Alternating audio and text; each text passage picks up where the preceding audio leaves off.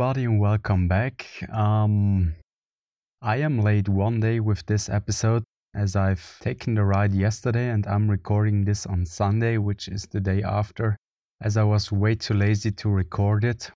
I procrastinated there way too much and postponed it way too far. And today I want to talk a bit more about mindset and stuff like that, as the ride itself was nothing special. Like the main focus is still on pushing as hard as possible, and I also achieved that. But there is always room to improve. Like like when I'm thinking back during the ride, it's pretty hard, and I try not to over exaggerate. That I actually suffer way too much during those five minutes. So I wouldn't be possible to ride out those five minutes at the maximum performance.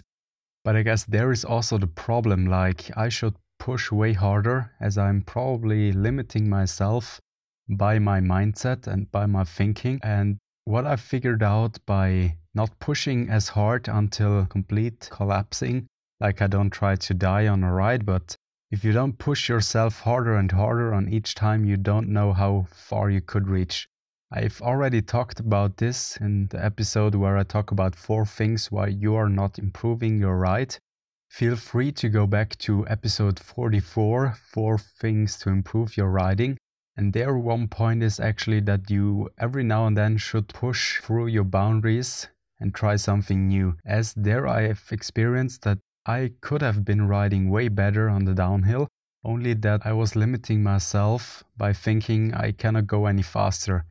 Like the example there was, I was braking way too much, and by leaving the brakes open more, especially before the turns, I figured out that I was able to ride way faster than I was thinking. And also with the higher speed, I figured out that the technique which is used to approach berms faster, my body was already able to master it, only that my mind was limiting myself, my body, and so my body couldn't execute what he was already capable of.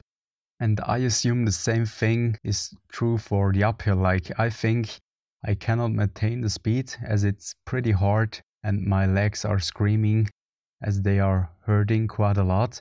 And also from the frequency of my breathing, I can tell that I cannot push any harder. But what I've noticed when I'm pushing too hard, I'm breathing like hell, as I would if I'm outperforming myself. But oftentimes I'm that exhausted that I'm still breathing that hard, but my speed isn't nowhere near my maximum.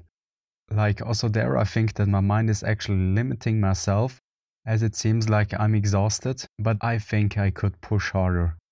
And for those of you who have listened to the last two episodes, I mentioned that on the third interval, my legs always tend to get quite tired, and I was able to beat that feeling by pushing harder. It was hard at the beginning, sure, as I'm close to my boundary, but after a few meters and a lot of suffering, I was able to push my speed higher and to the limit. And it is always funny how things I read and how things I think about and how things somebody tells me correlate. Like currently, I'm reading this autobiography from Arnold Schwarzenegger, Total Recall, and he mentioned a few things which he was thinking during his competitions, which apply a lot to my story right now. Like, he lost one competition where he put in everything he had. And there was another competition where he got second too. But the difference there was that he was a bit lazy and hasn't put in everything he got.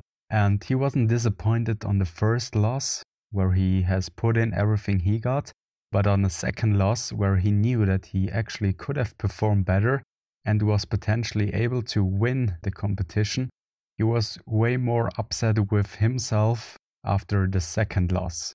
As I've already told you, after those rides where I know that I've pushed as hard as I could, or somewhere near, the feeling afterwards is way better than after a normal ride.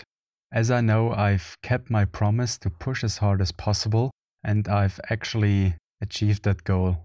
Doing what you say and being congruent with what you think and what you do, in my opinion, is the most important thing to be happy.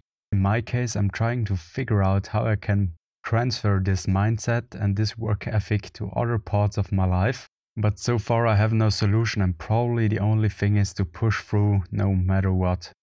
As everywhere in life, there is no magic bullet. The magic bullet is to take action. I don't want this to be true, to be honest, as taking action is hard and it forces you to go out of the comfort zone. And don't get me wrong, going out of my comfort zone is hard as for everybody else. And in this case, going for a ride is within my comfort zone, but maxing out during one single ride got easier as I formed the habit around that, but it's still hard. So the big learning here is taking action, especially at the beginning, is pretty hard, and there is no easy and quick solution. Like taking action is the most important thing if you want to achieve more than you had today, than you had yesterday. With that said, thank you for listening and until the next time.